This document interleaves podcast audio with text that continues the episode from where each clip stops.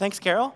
Uh, as Carol said, my name is Andrew Neighbor. I am the student ministry director here at Fellowship Asheville, and I am genuinely excited uh, to be with you guys this morning. And I'm going to be honest, today, what we're talking about, it's going to be dark.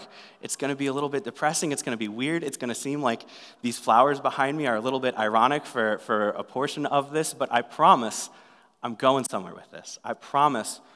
Um, y'all, when I was preparing this message, like, what, where I ended up, where God took me in this journey, is not where I thought we were going to go. And so I'm excited to share that with you guys. Um, today, today, we're going to start in Genesis chapter 12, verses 1 through 3. And let me get my notes up. And here we go. And this is the promise that God made to Abraham. In church words, this is the Abrahamic covenant.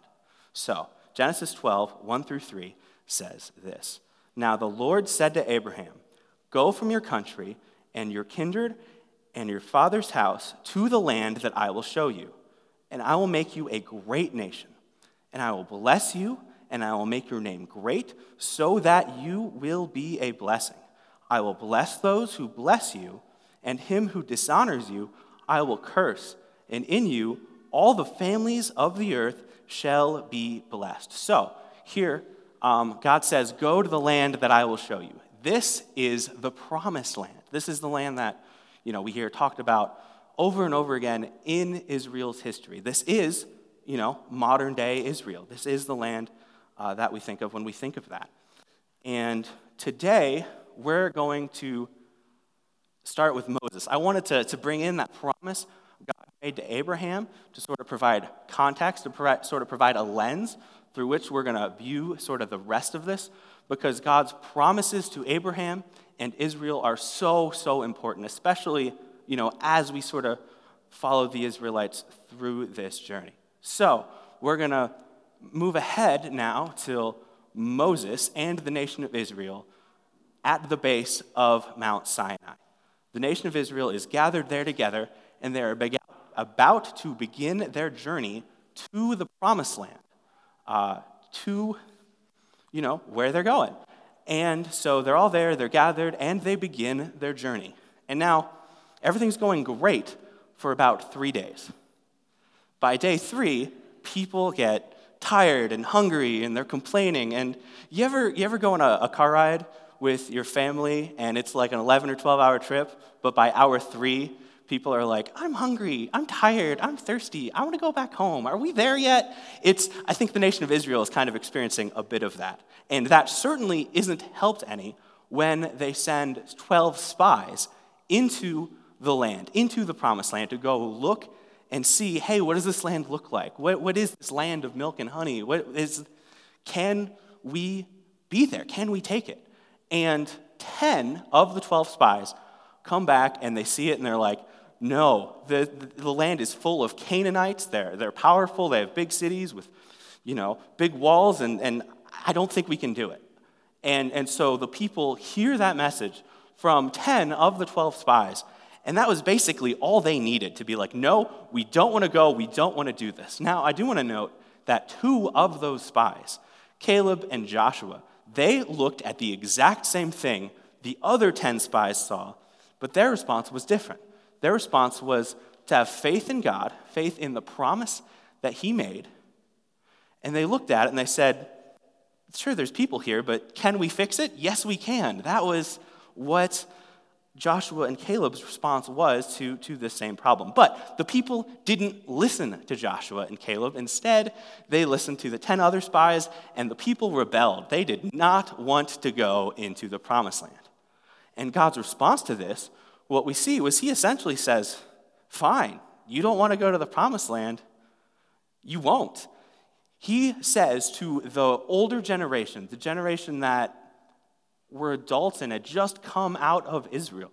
He says to them, You guys are going to wander around in the wilderness for 40 years, and once you all die, then the rest of the nation of Israel can go in. And so, what we see here is that God allows his people to walk away and face the consequences. That, that's going to be important to see later as well, that the people rebel, and God says, okay, fine. And then they wander around, and then, you know, the 40 years pass, and at one point, Moses also kind of rebels. He hits a rock with a stick a few more times than he's supposed to, and so Moses also can't go into the promised land as well. And so the people arrive at the end of this time period, after all the old people had died, um, on the banks of the Jordan River, about to enter into the promised land. And Moses gives them, uh, gives this speech where he explains the law again, and he uh, recontextualizes it, and he tells them what's going to happen as they enter the promised land. This speech is the book of Deuteronomy. And in Deuteronomy 9 1, Moses tells the Israelites this Hear, O Israel, you are to cross over the Jordan today to go in and dispossess nations greater and mightier than you, cities great and fortified up to heaven. Go, possess the land from the Canaanites. That's uh, what they're called to do. Now, I think it's very interesting here what he goes on to say in Deuteronomy 9, verse 6, which says this Know therefore that the Lord your God is not giving you this good land to possess because of your righteousness, for you are a stubborn people. Yeah, like the promised land is not a reward for Israel being good or righteous. It's God's promise to them, and God keeps his promises. So, that's sort of the, the point there. That's, that's what this is. It, it's God keeping his promise. And Moses sort of wants to remind the people, like, hey, this, this isn't because of anything you have done. Um, and I think that's a good reminder. And now, um, the next thing we see here as they're about to enter this promised land is we see the Canaanites, the people who are already there, who Israel is uh, dispossessing of their land, as the ESV puts it. Um, something to know about the Canaanites here is they are corrupt. The Canaanites are corrupted. And they are practicing all different kinds of evil. And I, when I say all kinds, I mean all kinds. I'm not going to go into it here, but they're evil. And so, why? Why is God telling the nation of Israel to go take this land from these people. And I think a lot of this has to do with that promise that God made to Abraham in the beginning, right? Um, I will honor those who honor you, and I will curse those who dishonor you. I will bless you so that you can be a blessing to those around you.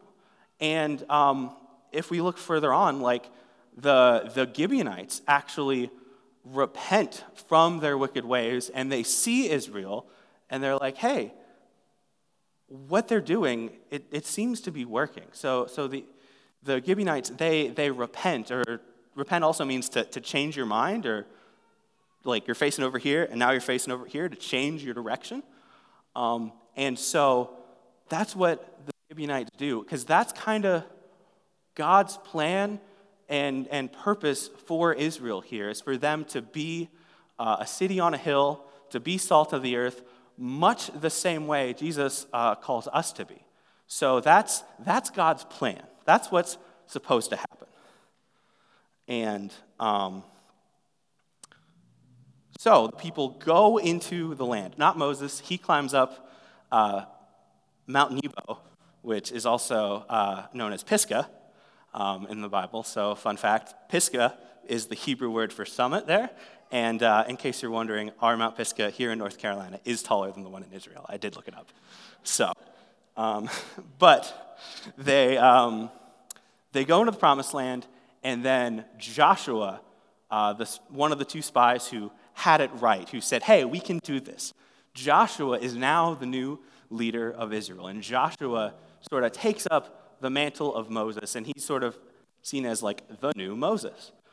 And so, much like Moses, uh, he gives Israel a speech after they've crossed over the Jordan, after they're in the promised land. And in Joshua 23, verses 11 through 13, Joshua says this Be very careful, therefore, to love the Lord your God. For if you turn back and cling to the remnant of these nations remaining around you, and make marriages with them, so that you associate with them and they with you, know for certain that the Lord your God will no longer drive out these nations before you, but they, will sh- they shall be a snare and a trap for you, a whip on your sides and a thorn in your eyes, until you perish from off this good ground that the Lord your God has given you.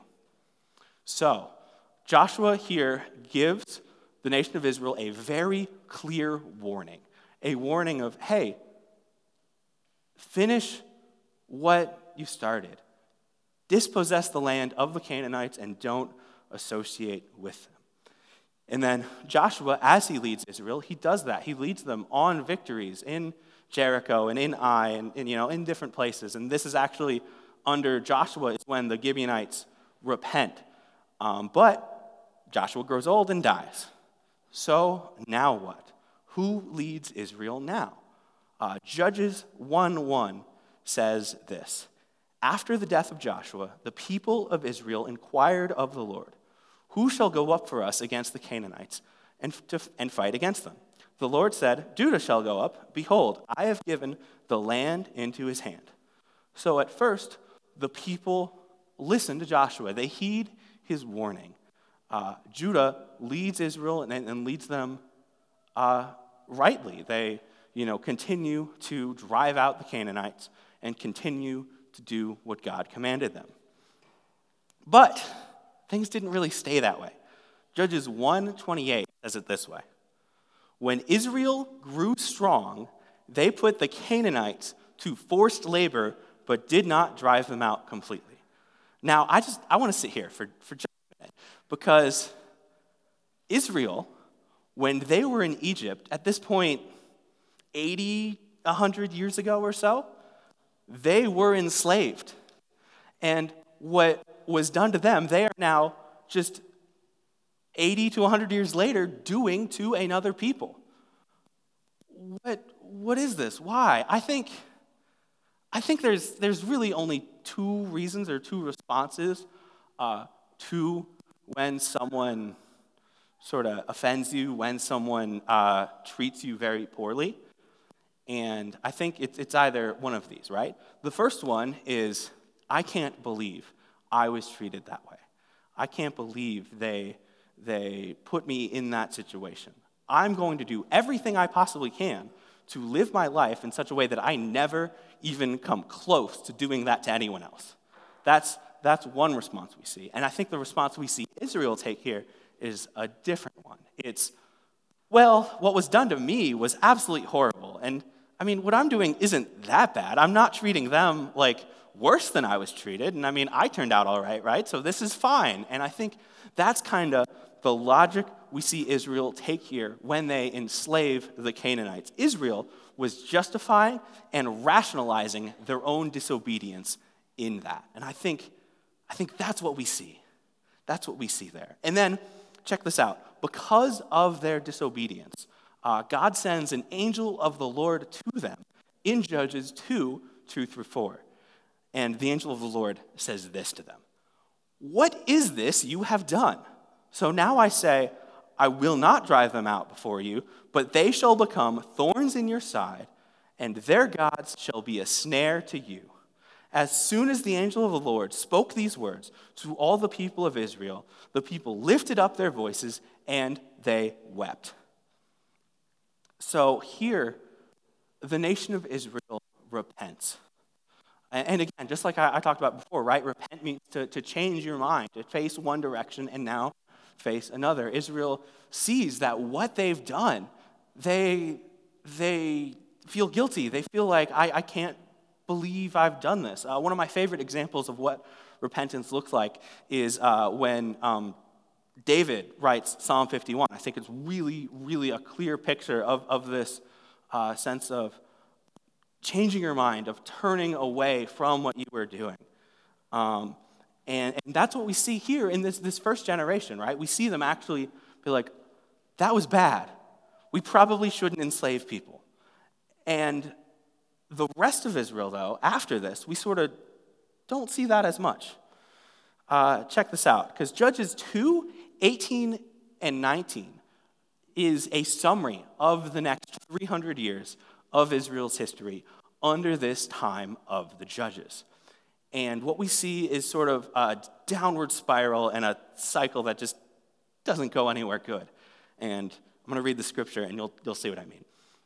Whenever the Lord raised up judges for them, the Lord was with the judge, and he saved them from the hand of their enemies in all the days of the judge. For the Lord was moved to pity by their groaning because of those who afflicted and oppressed them.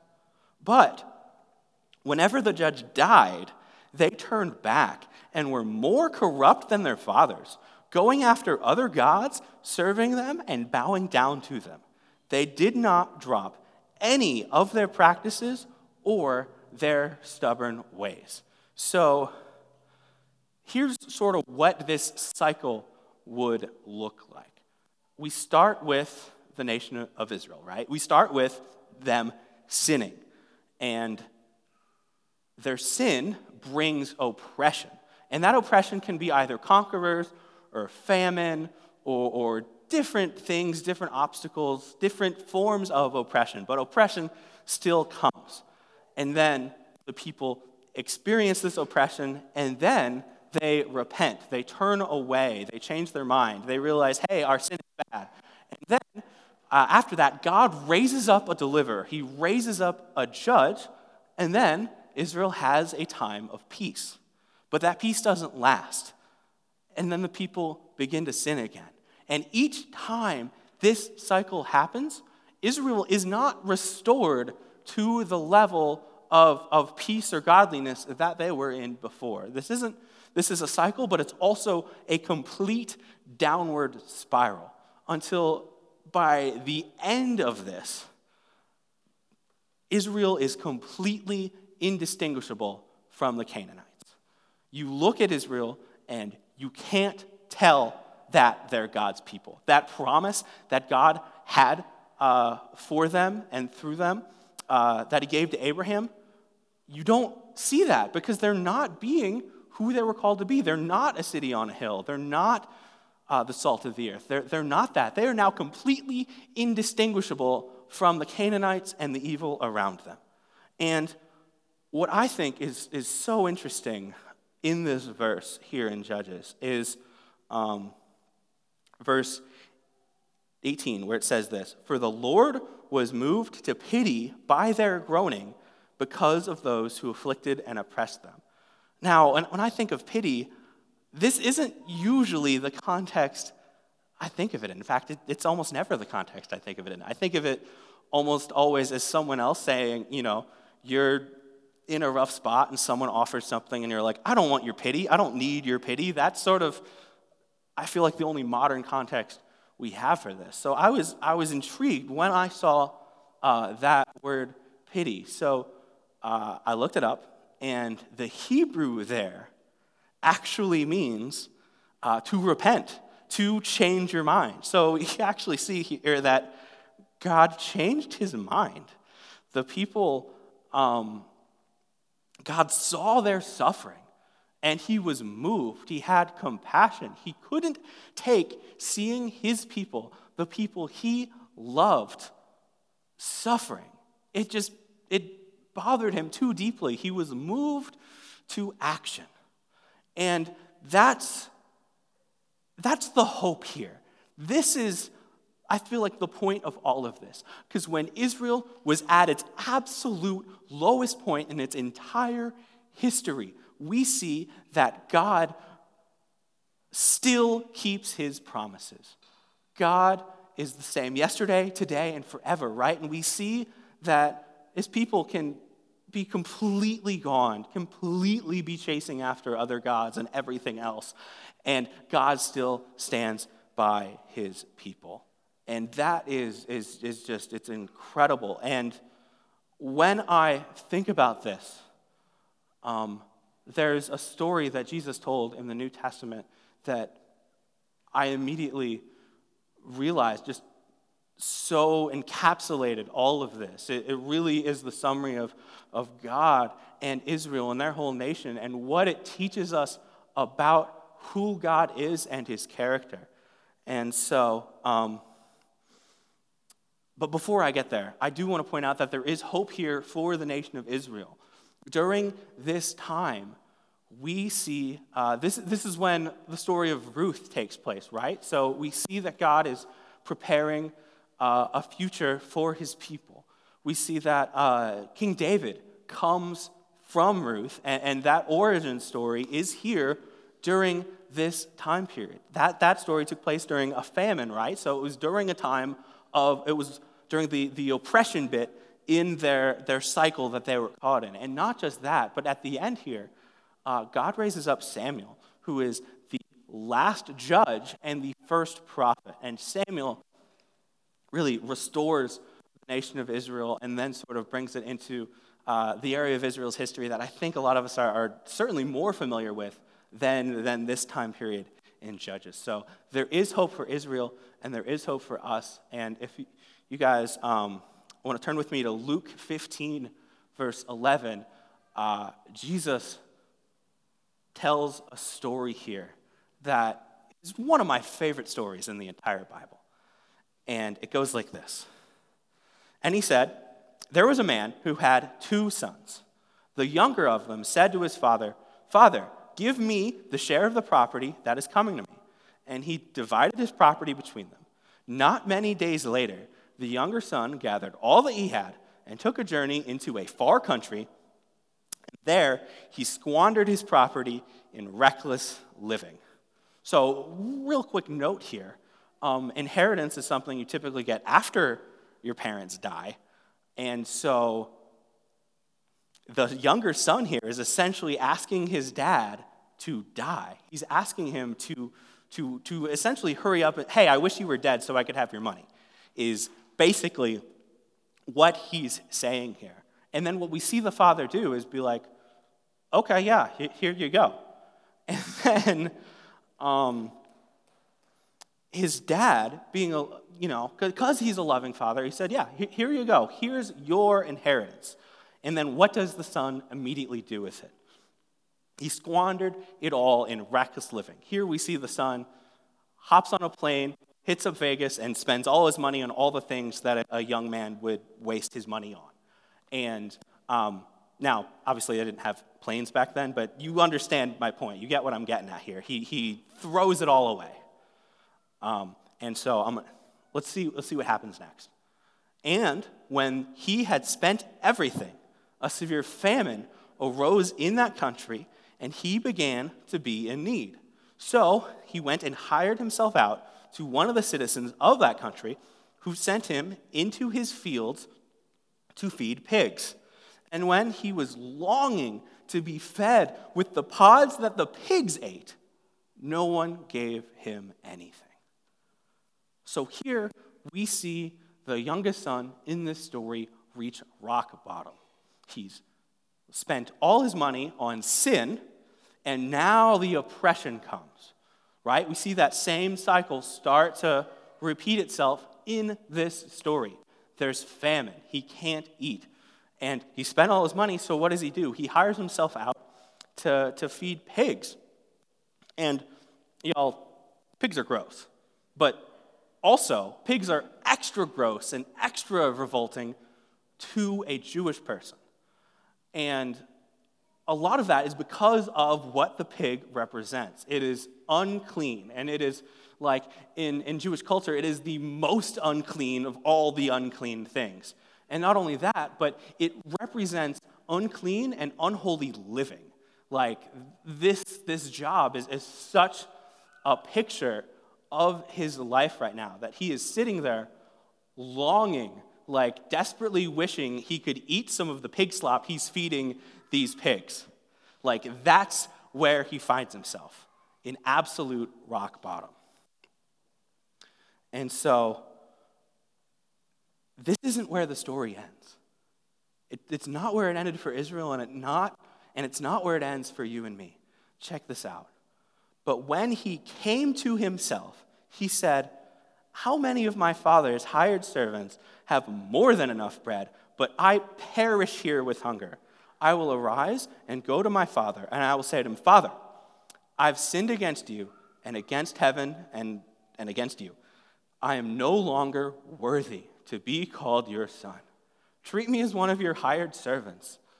And it, it's, this is the point where the son has reached the lowest of lows. This is where he, he um, NIV puts it, where he came to his senses, where he's just sort of like, what am I doing here? What, what am I doing? Why am I in this situation? Like, my dad feeds his servants and treats his servants so much better than this. What if I if I just go home, if I if I tell him, you know, how sorry I am, if I truly repent, if I, I really, you know, if I give this big speech on how I've sinned against him and, and, and against heaven and, and I'm I'm ready to to come home, maybe, maybe then just maybe he, he might forgive me and he might accept me back as as one of his hired hands. That's his attitude going into this. And, and I love the father's response here. And so, and he arose and came to his father. But while he was still a long way off, the father saw him and felt compassion and ran and embraced him and kissed him. And the son said to him, Father, I have sinned against heaven and before you. I am no longer worthy to be called your son. But the father said to his servants, Bring quickly the best robe and put it on him. Put a ring on his hand and shoes on his feet. And bring the fattened calf and kill it, and let us eat and celebrate. For this my son was dead, and he is alive again. He was lost and is found. And they began to celebrate. It's this incredible picture of who God the Father is. And y'all, when I first looked at this, when I was first writing this, it was, this is too good to be true, right? Like, I, my thought was the Father, surely he has to still be disappointed, right? I know he's embracing him, I know he's doing that, but, but surely there has to be some bit of disappointment how he just ran away and squandered all his money. And yes, you're welcoming back and throwing him this big party, but there has to be there has to be something held back, right? And the answer is no. God does not look at us with judgment or disappointment, but with open arms. God is there with open arms, saying to us, I miss you, son, come home. And that is just such a beautiful picture. But that's not all we see here, right? Because my reaction was, God can't be that good. And I, th- I, think we see a little bit of that in the older brother's reaction, where um, he says this Now his older son was in the field, and as he came and draw near to the house, he heard music and dancing. And he called one of the servants and asked what these things meant. And he said to him, Your brothers come home, and your father has killed the fattened calf because he has received him back safe and sound. But he was angry and refused to go in. The father came out and entreated him, but he answered his father, Look, these many years I have served you. I have never disobeyed your command. And yet, you never gave me a young goat so that I might celebrate with my friends. But when this son of yours, who has devoured your property with prostitutes, you kill the fattened calf for him. And he said to him, Son, you are always with me, and all that is mine is yours. It was fitting to celebrate and be glad, for this your brother was dead and is alive. He was lost and is found. You see, church, I'm the older brother. My, my reaction here is, is such like, God can't be that good. Like, his love can't be that all powerful, all encompassing, that incredible. It's too, almost too good to be true. Like, I couldn't see beyond the mistakes. I couldn't see, you know, the most important part in all of this the sin, the death, the destruction, and everything that Israel went through. The most important thing here is hope. And it's the hope that we see in God's love. And we see it here, and we see it in the story of the nation of Israel. Because there, throughout all of Israel's history, we see that God keeps his promises. We see that he's the same yesterday. We see that he's the same today and in the future. God is good. And, and God's love is astounding. It's, it's amazing. It's, it's beyond anything I feel like I can comprehend. And it's so cool seeing all of this and just, just how good God is and how much He loves us. And I, I don't know, my reaction to this when I, when I first saw this and, and, and realized this was like to, to just fall and, and, and worship God. Like, how can the God of the universe be this good and yet love me? It's, it's an absolutely incredible thing. And I'm, I'm just excited to, to, to be here and, and, and share that. And, um, yeah, let's, let's close in prayer. Uh, dear Heavenly Father, thank you for being so, so good. Thank you for loving us. Thank you for sending your son to, to die on the cross for us. And God, I, I pray that um, no matter who we are or where we are, that we would just we would know your love and your presence, and that would that would comfort us. And I ask that in Jesus' name. Amen.